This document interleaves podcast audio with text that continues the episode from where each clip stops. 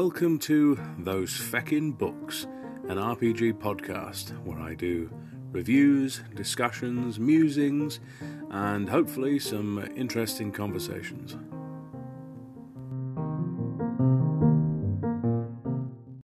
Hi James, it's Colin, just calling in with my evergreen titles. Far and away, the biggest evergreen for me is Dungeons and Dragons. I think, you know, a lot of people are going to say that, obviously.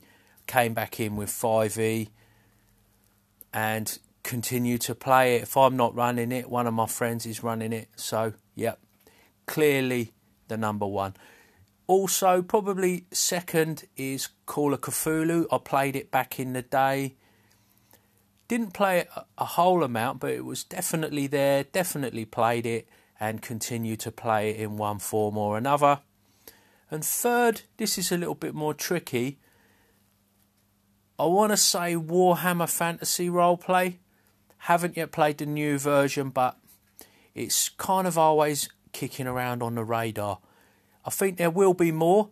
I think DCC could well be a good contender for the fourth.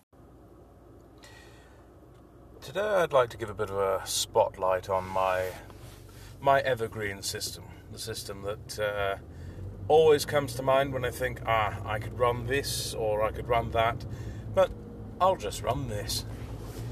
It's generally Fate in one form or another, either Fate Core, although I will admit I've run very little of Fate Core, uh, or Fate Accelerated, which I've run far more often, or what I wanted to talk to uh, talk about today is a version of Fate that's slightly different.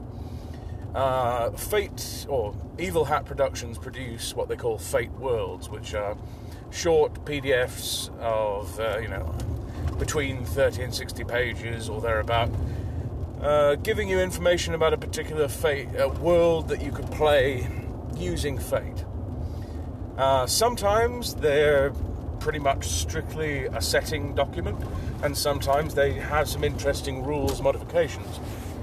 The one specifically that I'm talking about is the uh, Three Rocketeers setting. Uh, the elevator or the the quick pitch is Three Musketeers in space. I've run it once and it was absolutely fantastic. And it was uh, a ton of fun. There was uh, lots of um, lots of confusion. The uh, three Rocketeers dressed as nuns trying to sneak into an abbey, and you know, much fun was had by all. There were most of the uh, most of the Cardinal's men were named Jean Claude for some reason, and uh, many bad French accents were um, were uh, premiered, and hopefully we'll never see the light of day again.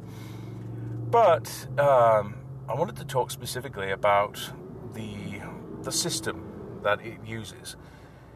Um, with Fate, you generally get one of two options when it comes to how you can do a thing. You either use a skill, and in Fate Core there is a default list of skills, but there's also uh, it encourages you to tweak those skills as and when needed. When I think about running a setting and I think about using Fate Core, the only problem I find with it is that I now have to come up with a list of skills. Um, sometimes I can just use the standard set, but you know it is very generic. It's, it's designed to cover a wide spectrum, and sometimes I want to change that up, but I don't have time to. If I want to run a game fairly quickly, then I probably won't have time to uh, come up with a meaningful skill list that I'll be satisfied with. But uh, there's also the other option. With Fate Accelerated, you have the approaches how do you do a thing? Not what skill do you use to do it, but how do you approach it? Are you going to try and do this thing sneakily? Are you going to try and do this thing forcefully? And it uses uh, a more abstract uh, approach, if I can use the word, to handling any kind of situation. So instead of using your shoot skill, you would forcefully pull the trigger, or you could sneakily pull the trigger. You know, There's uh, some slight, there's some nuance there. There is the one, uh, the one major downside to the approaches is that whichever approach happens to be your best, you might, as a player, be encouraged to try and always be sneaky, or always be forceful, or always be clever. It uh, it can become a, a, little bit samey, but if you have uh, players who are interested in really trying out the role playing of it and who are willing to try a non optimal skill, then I think it can be very fun. Where the Three Rocketeers comes in is it throws out skills and it throws out approaches and it leaves you with only your aspects. You have six, six aspects. One of them is your in Three Rocketeers. One of them is your sword skill, and that's a, a plus two. Um, and all the other aspects are at plus one. So when you want to do a thing, you think, I am the greatest swordsman in, uh, in you know, the seven cities of space, whatever. And you, uh, that gives you plus two. You also say, ah, I have another aspect that says, I seek revenge for the death of my father, and this man is a part of that uh, conspiracy. I'm going to attack him. That would get you another plus two. So you would combine those two aspects together and effectively get plus three to your roll. What I found at the table while running this is that it makes the aspects come into play far more often than they would normally. I found that when I'm running Fate Accelerated or Core, sometimes the the focus seems to be, oh, I'm on, you know, I've got this skill or I've got this approach, and the aspects can sometimes be forgotten.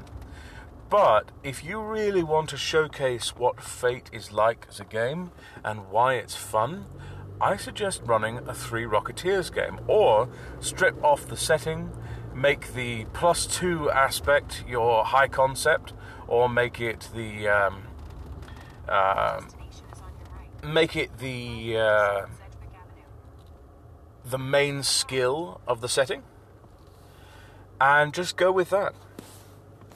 Like if I was going to run a um, uh, if I was going to run a Call of Cthulhu Fate game, which it may not be it may not be best suited for. But if I wanted to run a pulpy Call of Cthulhu uh, game setting, that would be better.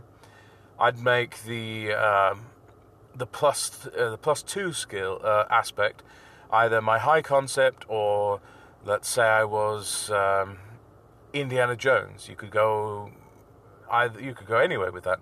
You could make his uh, plus two his aspect of being an adventurer or being a uh, arch- archaeologist or being an expert or you know or at least a reasonably competent fighter.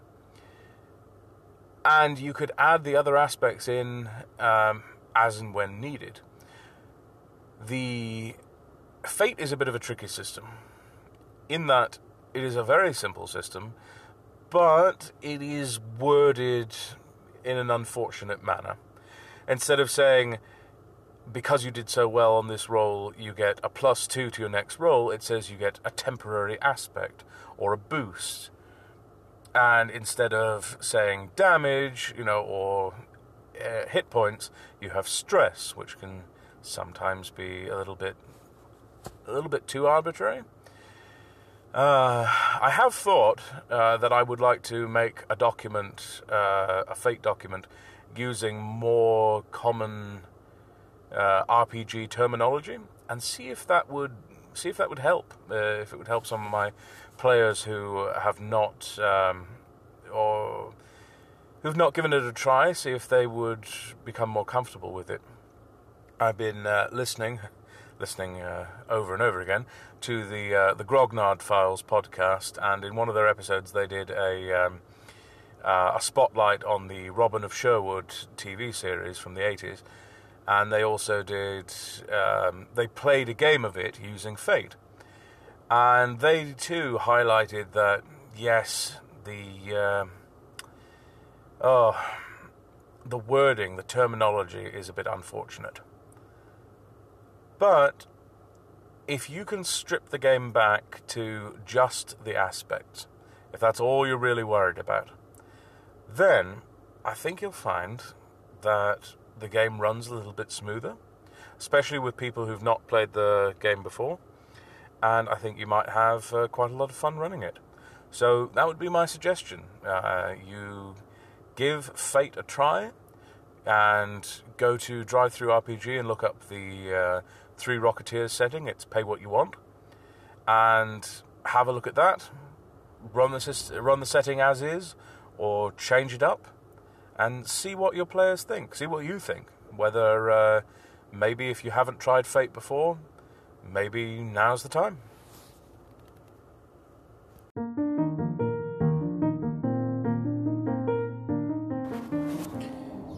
You've been listening to Those Feckin' Books, an RPG podcast.